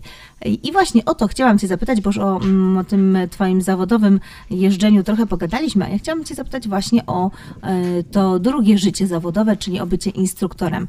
E, powiedz, kogo uczysz, kto do Ciebie trafia, mm, no jak ta nauka w ogóle wygląda? O co w tym tak naprawdę chodzi? E, można powiedzieć, oddech. że. Wzięła głęboki oddech. Bo nie oddychałam, jak mówiłaś. Zamarła. No, tak, tak, nie wiedziałam, co powiesz, więc. E, właściwie to są takie dwie gałęzie. Jedna dotyczy sportu, e, druga dotyczy pomocy osobom, które chcą lepiej jeździć na drodze i bezpieczniej. Jeżeli idzie o. Sport, Ale na drodze takiej zwykłej, w sensie dla takich normalnych kierowców. To mam kandydatkę. Tak, tak, prawo jazdy kategorii Ja dobrze jeżdżę, Krzysztof, ja po prostu nie umiem parkować. To nie... Żartowałem, to nie mam kandydatki. A uczycie takich, którzy mają problem z kopertą, bo ja e, tyle lat temu robiłam prawo jazdy i na to mam z tym problem. To jest to, o czym wspomniałaś we wcześniejszym wejściu, czyli z brakiem e, jakby czucia odległości. To ja. Jak nie mam no. kamery, pikania, to jest miazga. Ale zawsze można zrobić tak i nakleić znaczek. I to jest koperta. Bujaj się. No także rozwiązania są różne, też można przyjść czyli, na kurs. Czyli dla normalnych kierowców też to jest, tak? Te, wasze zajęcia, Jak nie tylko dla zawodowców. Tak, no ja działam w dwóch, tak jak wspomniałam, odrębnych branżach powiedzmy. Czyli jedna dotyczy tych kierowców sportowych, druga dotyczy kierowców, nazwijmy ich umownie, drogowych. Mhm. Y, czyli no, są to dwie rozbieżne, ale w niektórych punktach bardzo podobne sytuacje. E, no wiadomo, no, kierowcy sportowi, no to, to jest o tyle e, inna, inna działka, że bardzo często też są to na przykład bardzo młode osoby. E, osoby no, poniżej tam 15 roku życia, no, bardzo wcześnie zaczynające swoje kariery, wcześniej jeszcze uczestniczące w kartingu, więc to są osoby, które nigdy nie siedziały za kierownicą samochodu jadącego po drodze publicznej, no ale o samej jeździe już często bardzo dużo wiedzą. Z kolei no, te osoby, które przychodzą, żeby się doszkolić e, z takiej jazdy codziennej, no, mają inne priorytety, bo im nie zależy na tym, żeby przez zakręt przejechać jak najszybciej, tylko żeby przejechać przez ten zakręt jak najbezpieczniej, żeby uniknąć e, jakiegoś złego zdarzenia na drodze. No, kierowcy sportowemu zależy no, zazwyczaj na najlepszym czasie. Oczywiście te punkty wspólne, o których wspomniałam, się pojawiają, bo pewne procedury dotyczące hamowania, dotyczące przenoszenia nogi z gazu na hamulec, czy trzymania samej kierownicy, mhm. Mm, one są bardzo podobne tu i tu. Czyli y, jesteśmy w stanie e, pewne rzeczy e, wziąć z jednego i przekazać drugiemu z korzyścią właśnie dla tej drugiej strony, więc y, przeplatają się te dwie dziedziny, jednak ich cele są zupełnie różne. A z jakimi błędami najczęściej się spotykasz e, wśród tych kierowców, zwłaszcza tych takich drogowych? No bo jakby najwięcej pewnie słucha nas jednak osób, które po prostu są zwykłymi Kowalskimi, Aha. poruszającymi się po polskich drogach. Co ciebie najbardziej denerwuje? Co jest takim najczęstszym błędem, poza oczywiście słynnym zimnym łokciem? Mhm. Znaczy to nawet nie jest kwestia tego, czy mnie to denerwuje, czy nie. No to jest, e, to jest problem e, szeroko spotykany, nie wiem do końca z czego to wynika, ale kierowcy najbardziej czego, czego się boją, przed czym czują jakiś opór, to jest bardzo silne hamowanie w obliczu zagrożenia. Najczęściej tak jest. E, Takie hamowanie awaryjne, bardzo silne, e, szczególnie teraz, kiedy no już od 20 lat prawie mamy obowiązkowy w Europie ABS, jeszcze nie jest wypracowane u kierowców. Oni Mhm. cały czas się wahają, zdejmują nogę z tego hamulca w trakcie hamowania, wydłużają tym samym drogę hamowania. E, Mogliby uniknąć zderzenia z przeszkodą, jednak nie unikają przez to, że właśnie nie potrafią wykorzystać w 100% tego hamulca. No to nie ja, to nie ja. Ja potrafię. Ja się No to się cieszę. No to, Dlatego dwa razy w roku zmieniamy tarcze i klocki w aucie. nie, aha, rozumiem. No nie, ale to jak, no jak jest przeszkoda, to lepiej zahamować niż, Znaczy, prawda, nie traktujemy wjechać. czerwonego światła jako przeszkoda. Nie, nie, nie. Oj, Dojechałaś mnie. dojecha, Nie, dojechana no, raz. To ja milknę teraz, słucham dalej o następnych błędach. Nie, nie, no to ustalamy fakty po prostu. Tak, tak, fakty Nie, to no, podstawa. dobra, dość z głupimi żartami.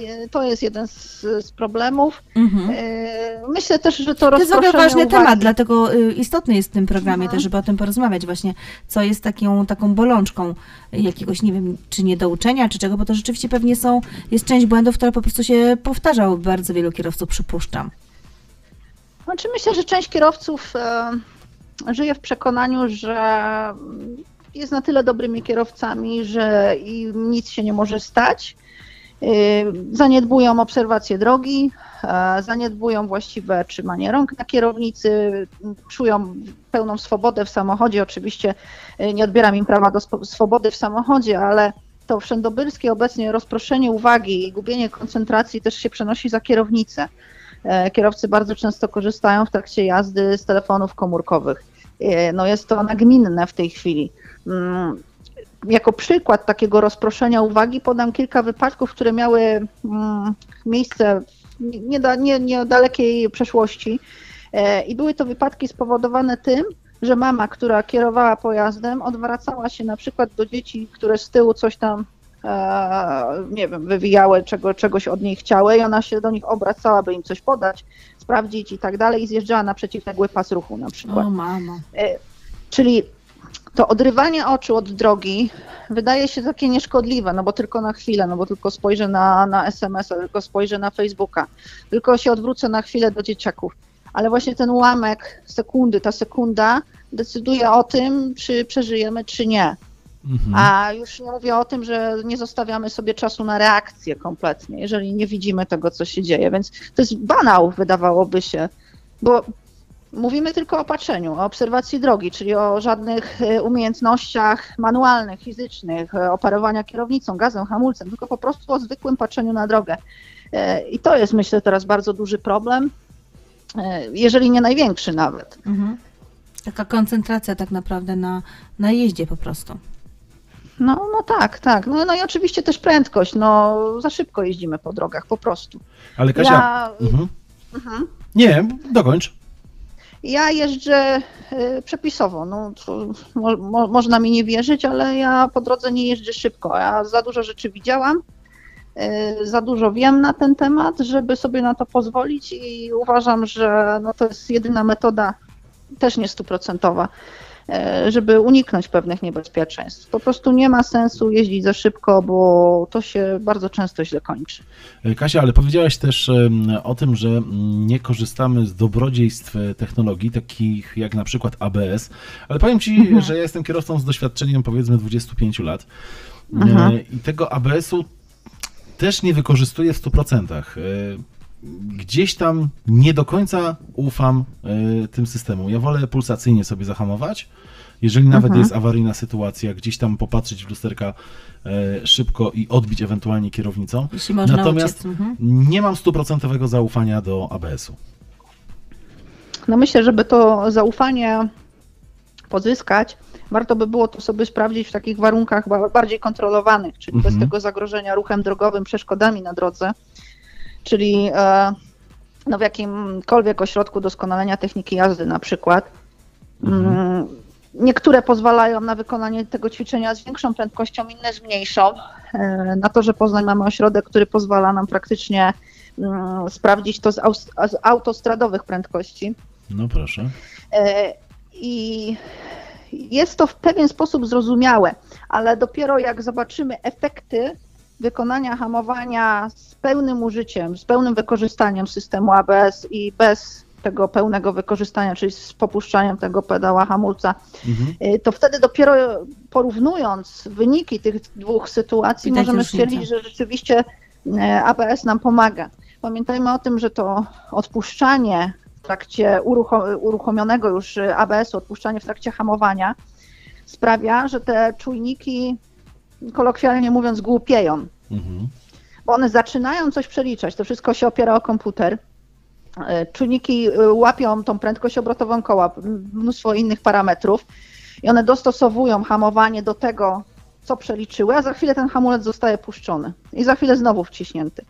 I one na nowo muszą zacząć. Okej. Więc y, jedno ciągłe hamowanie ABS z ABS-em jest na pewno dużo bardziej wydajne od tego, jeżeli będziemy hamowali pulsacyjnie. Są od tego pewne wyjątki, czyli na przykład bardzo luźne nawierzchnie, Mhm. bądź też y, nawierzchnie typu lód, gdzie czujniki ABS-u nieco głupieją, bo koła się na przykład nie kręcą, Mhm. albo nie mają jakiegoś punktu odniesienia i nie potrafią tego przeliczyć, ale generalnie w większości przypadków, jeżeli hamujemy awaryjnie, no to dobrze by było hamować e, z pełnym wciśnięciem hamulca, trzymać do samego końca ten hamulec e, wciśnięty, e, bo dodatkowo ABS pozwala nam też omijać przeszkodę w trakcie hamowania. Po to został zresztą wynaleziony.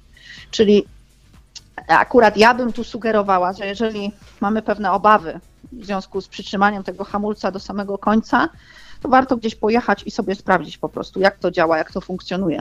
Zobaczyć, Znaczy, wiesz, przekonać się na własne oczy. Ja doskonale zdaję sobie z tego sprawę, jak ABS funkcjonuje, natomiast może to Zdaję też... sobie sprawę, ale lękam się. E, Nie, bo to może też e, teraz tak zacząłem się zastanawiać, e, wynika z tego, że wiesz, ja robiłem prawo jazdy e, dawno temu, jak Czy to było na e, Polonezie? że tak powiem, e, koledzy zdawali na małym Fiacie, a ja uparłem się, że zrobię na Polonezie, który Wiedziałam. nie miał, A, o, który nie miał e, No to wyzwanie, no. ABS-u. Tak, ja sobie postawiłem takie wyzwanie.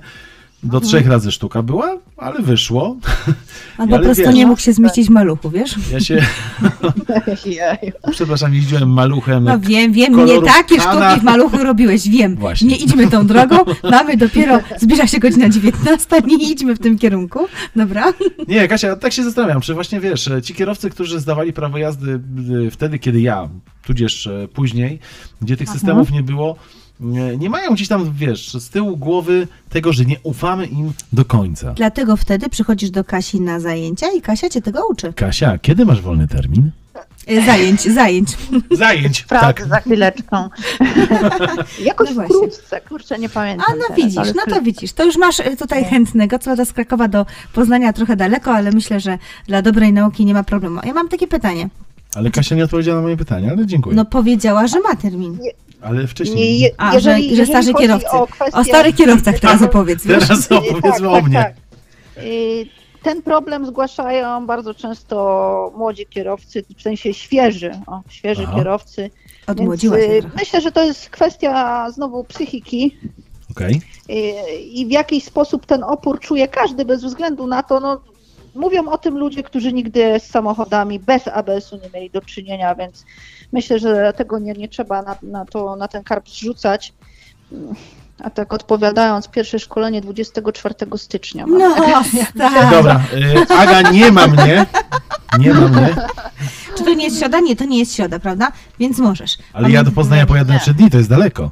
No tak, zrób w każdym razie, żebyś na środę następną był, pamiętaj. Okej. Natomiast ja y, a propos tego, y, tych rozmów o, o właśnie hamowaniu i tak dalej, mam takie pytanie, czy twoim zdaniem w tym takim podstawowym szkoleniu kierowców właśnie podczas nauki jazdy nie powinno być jednak, oczywiście wiem, że to jest takie ym, jakby marzenie trochę, jednak trochę tych zajęć na przykład na torze albo tych takich zajęć sprawdzających umiejętności e, ślizgania się, wchodzenia z poślizgu, czyli tych takich umiejętności, które fajnie byłoby przećwiczyć wcześniej, zanim wylądujesz na przykład na lodzie, a jesteś świeżym kierowcą. Bo ja na przykład, ja bym bardzo chciała takie zajęcia mieć, żeby umieć wychodzić z poślizgu na przykład. Myślę, że tak i takich projektów trochę było. Ale wszystkie, że tak powiem, zostały na niedawno. papierze. E, One zostają na papierze z wielu względów. E, Często chodzi o pieniądze oczywiście, no ktoś musi za to zapłacić. E, Zobowiązywać teraz kierowców, że muszą takie szkolenie wykupić, e, czy, czy państwo ma to pokryć, no to są mm, trudne tematy. Mm, W świecie to funkcjonuje i to funkcjonuje bardzo dobrze. Takie szkolenia są obowiązkowe na przykład w Austrii dla młodych kierowców e, i oni przychodzą no, no, masowo na te szkolenia i, i to jest no, uważam bardzo dobre rozwiązanie.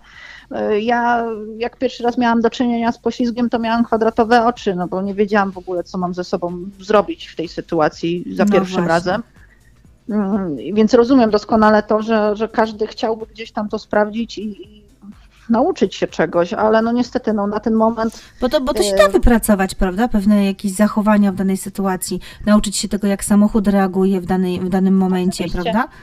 Oczywiście można się nauczyć, a myślę, co ważniejsze, no bo żeby się nauczyć, to jednak e, trzeba też powtórzyć pewne rzeczy. No, to tak, tak niestety jest, no, że raz, raz nie wystarczy e, przejechać w poślizgu, żeby się nauczyć opanowywać ten poślizg. E, Jednak tego rodzaju zajęcia też pokazują, gdzie są granice, a lepiej tego na drodze nie sprawdzać, lepiej sprawdzić w takim ośrodku doskonalenia techniki jazdy, e, w którym momencie mm, samochód straci przyczepność, w którym momencie wpada w poślizg, żeby chociaż mieć tą świadomość, czego lepiej nie robić na drodze.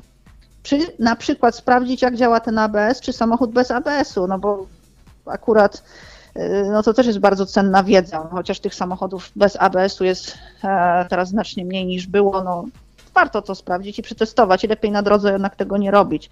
No a w tej chwili no jedyna możliwość jest taka, no, żeby samemu się na taki kurs niestety zapisać i myślę, że jeszcze długo one obowiązkowe nie będą. Już jednego kursanta już masz. E, No to myślę, O. że zapisanego kursanta już masz, więc myślę, że może zróbmy teraz e, chwilę Ale odpoczynku to jest ten jakiegoś. kursant na rajdy. To jest kursant Wipowski. No to- Duży wzrost. ABS plus rajdy, tam sobie proszę zapisać w kajecie. Tak, To tydzień, to mam. tydzień szkolenia. Dawno już to zap- tak. To Krzysztof, ja ci dam dyktafon i zrobisz tam relację. Pewnie, jasne. No, popatrz, jaki zadowolony, widziałeś. Będę za dwa tygodnie. Świetnie. Zapraszam. Słuchaj, Kasia, to w takim razie może y, jakiś akcent muzyczny zróbmy na chwilę, żeby odpocząć Krzysztof, żeby mógł tutaj te emocje, rozumiesz, z siebie zrzucić, bo się potwornie podjarał. Ja się trochę obawiam o niego, czy on trafi tutaj paluszkami w przyciski odpowiednie. Czego O posłuchamy? kurczę. No dobrze, no może tak na uspokojenie. Yy, Posłuchalibyśmy Katie Melua, Wonderful Life. Motolady na antenie Motoradia, a Motoradio to radio z pasją. A dziś właśnie, moi drodzy, o takiej pasji rozmawiamy. Pasji motoryzacyjnej, pasji do motorsportu, bo naszym gościem jest Katarzyna Sakowska, czyli kierowca wyścigowy, instruktor sportu samochodowego i współzałożyciel Akademii Toru Poznań. Kasia, no skoro pogadaliśmy już o tym, kogo uczysz i czego ludzie nie umieją, my już uzgodniliśmy, że ja hamuję I że Krzysztof nie. ABS trzeba naciskać do spodu. Ja hamuję Krzysztof nie, to już wiadomo. E, No tak, ale oczywiście wiesz jak jest, to się skończy tym, że my skończymy tę rozmowę, a Krzysztof powie, no to już wiem, dlaczego te klocki tak często muszę wymieniać, nie? Wahacz i parę innych Ta, rzeczy. ta, ta, ta, ra, ra, ra. Życie jest najważniejsze, Krzysztof. Życie. Prawda, Krzysiu? Mam Powiedz rację. to mechanikowi naszemu. Oczywiście, że tak. No to No, myślę, ale nie, nie chcę się wtrącać, więc Nie, nie, spokojnie. takie My to sobie, dywagacje. my to sobie poza anteną My sobie to ustalimy już. wyjaśnimy, wiesz? Ale słuchaj, no to może w takim razie e, powiedz, jakie masz plany, marzenia na przyszłość? Co byś tam chciała w tym 2021, bądź trochę dalej, w dalszej perspektywie, osiągnąć, zdobyć? Rajdy, rajdy, rajdy. Krzysztof odpowiada. tak, tutaj słyszę mój głos gdzieś rozsądku w tle. E, Zostałem głosem rozsądku chciała, Kasi. Tak, i przede wszystkim ja bym chciała, żeby to, to, to całe zamieszanie się skończyło, żebyśmy mogli zacząć normalnie żyć i planować tak już e, na luzie wszystko, co, co ma się wydarzyć dalej, bo w tej chwili no, jest to nieco utrudnione. Żyjemy od konferencji do konferencji. Od informacji Tak, do no właśnie. informacji. Mhm. Właśnie, żebyśmy jednak tych, tych spotkań face to face mogli mieć więcej. E, No, no i żeby to wszystko jakoś ruszyło po prostu z miejsca. Oczywiście, obyśmy też zdrowi wszyscy byli.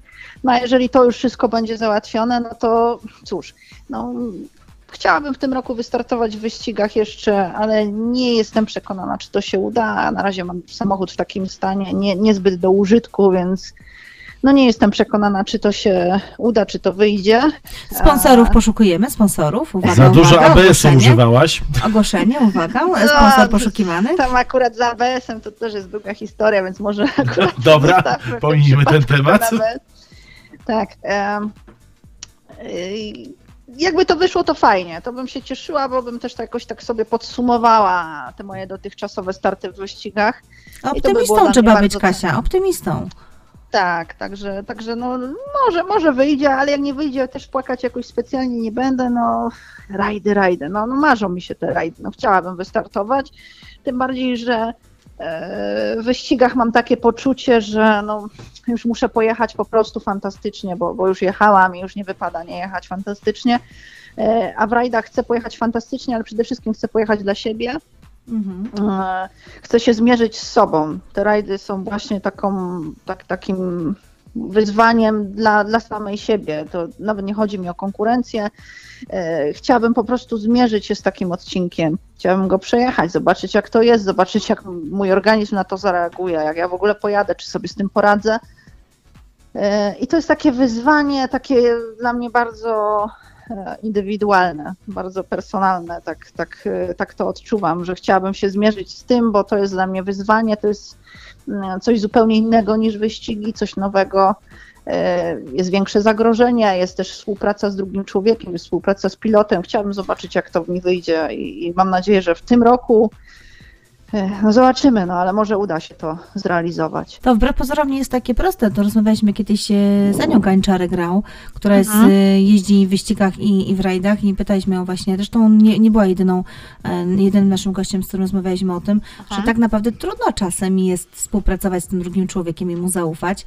I, i tu dziewczyny, które były gośćmi w naszych programach, e, mówiły o tym, że często było tak, że ten pierwszy, e, pierwszy, e, pierwszy rajd, na którym brały udział, to było tak trochę, że tego, e, tego pilota to tak słuchały, nie słuchały w sumie. Takie to było takie na pół gwizdka, bo to, bo to nie jest łatwe przestawić się z wyścigów e, na rajdy. Ale to fajne doświadczenie, ciekawe, więc trzymamy za ciebie kciuki, słuchaj, w tym temacie.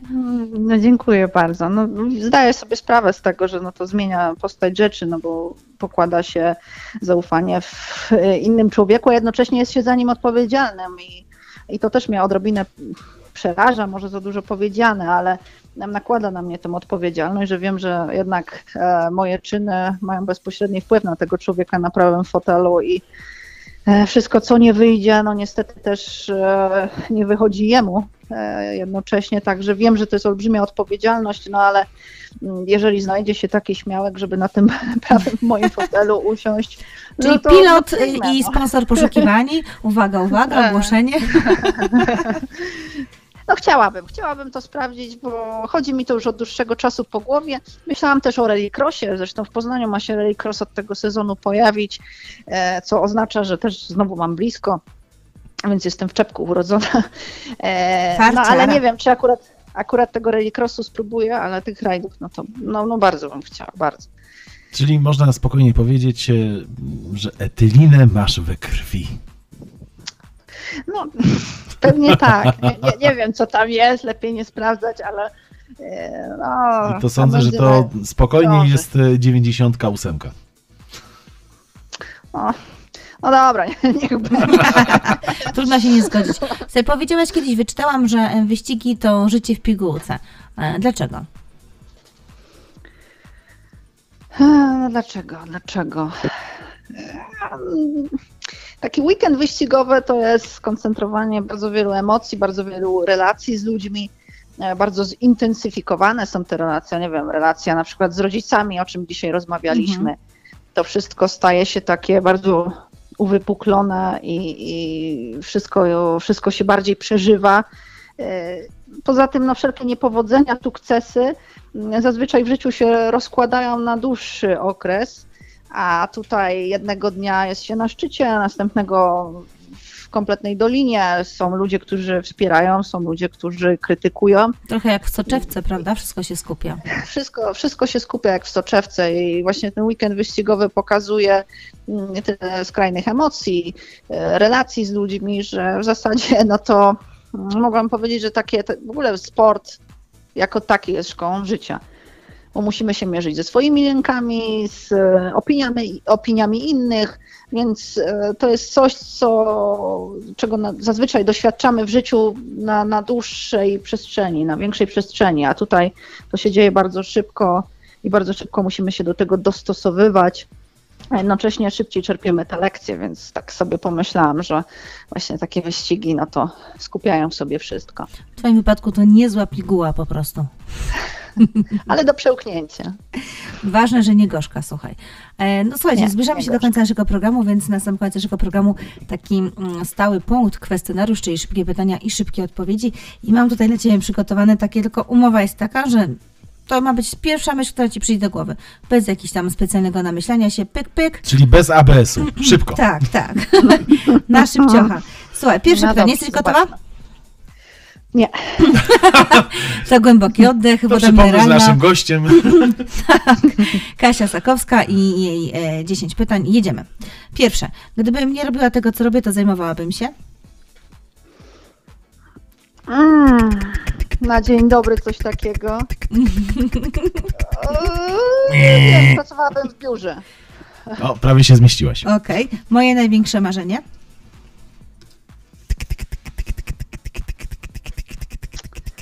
No tempo, tempo, bo już wiesz, meta daleko.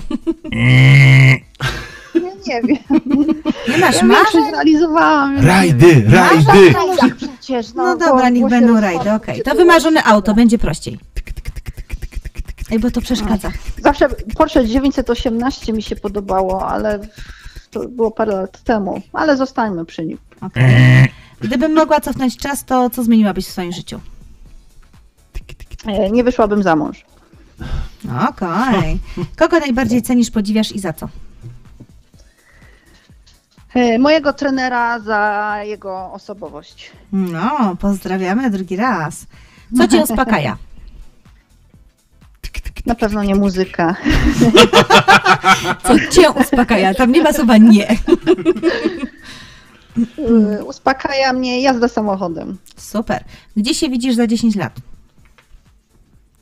E, chciałabym uczyć młodych kierowców. Okej. Okay. Sukienka czy dres? Sukienka. No, to tak jak ja. Czego się boisz? Wind. Znam to uczucie. e, największa wada? Słucham? Największa wada. Takie coś, czego nie lubisz. Ja zrozumiałam największa waga. Wada, wy, a, dy, a. Twoja wada. Głuchota. 10 punktów, słuchaj. Knockout. Okej, dobra, to największa zaleta teraz. Optymizm. Mimo okay. wszystko. I na sam koniec z grubej rury moje życiowe motto. Żyj i pozwól żyć innym. Pięknie. Dziękujemy Ci bardzo. Słuchajcie, naszym gościem Cię była Katarzyna Sakowska, e, kierowca wyścigowy, instruktorka sportu samochodowego i współzałożycielka Akademii Toru Poznań, Automobil Klub Wielkopolski. Bardzo Ci serdecznie dziękujemy Dziękuję za te dwie również. godziny z nami. Mam nadzieję, że nie było źle. Jak zawsze fantastycznie. Bardzo Wam dziękuję za rozmowę. Zawsze mnie też podnosicie na duchu. Jesteście bardzo optymistyczni, także nice. bardzo Wam dziękuję za tą rozmowę. Polecamy jeszcze, Ci Motoradio. To jeszcze raz e, Kraków pozdrawia Poznań. Tak jest. Ściskamy Cię bardzo mocno. na szkolenie. Nie dawaj Oczywiście. się pandemii. Krzysztof My już, już się pakuje. Umówieni. Krzysztof już się pakuje na szkolenie. Ściskamy Cię bardzo, bardzo mocno. Buziaki. Ściskam Was również. Trzymajcie się. Do usłyszenia. Dzięki. Hej. No i znowu warto powiedzieć że czas szybko płynie. Przepraszam, ja jestem w świetnym nastroju dzisiaj. Nie wiem czemu. To jest ta ten lekcja, na 13. którą się To jest ten wiecie? 13 dokładnie i Dobrze, lekcja, że to nie jest piątek.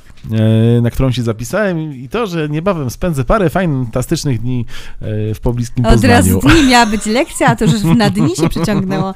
No, bo to, będzie dłuższe szkolenie. Długi kurs. no ale tak naprawdę to ym, pilnujcie tej swojej nauki jazdy. I Słuchajcie. pamiętajcie, wciskajcie hamulec do końca. ABS na pewno zadziała.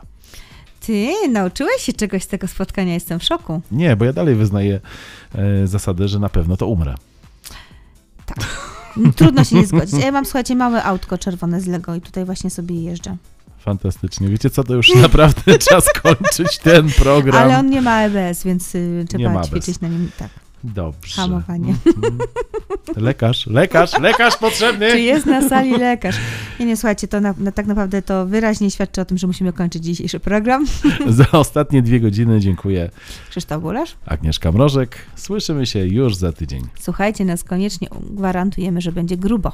I nie zapomnijcie o naszych podcastach Tak, podcasty znajdziecie na naszej stronie, na Spotify'u. i na Apple Podcast. Uściski.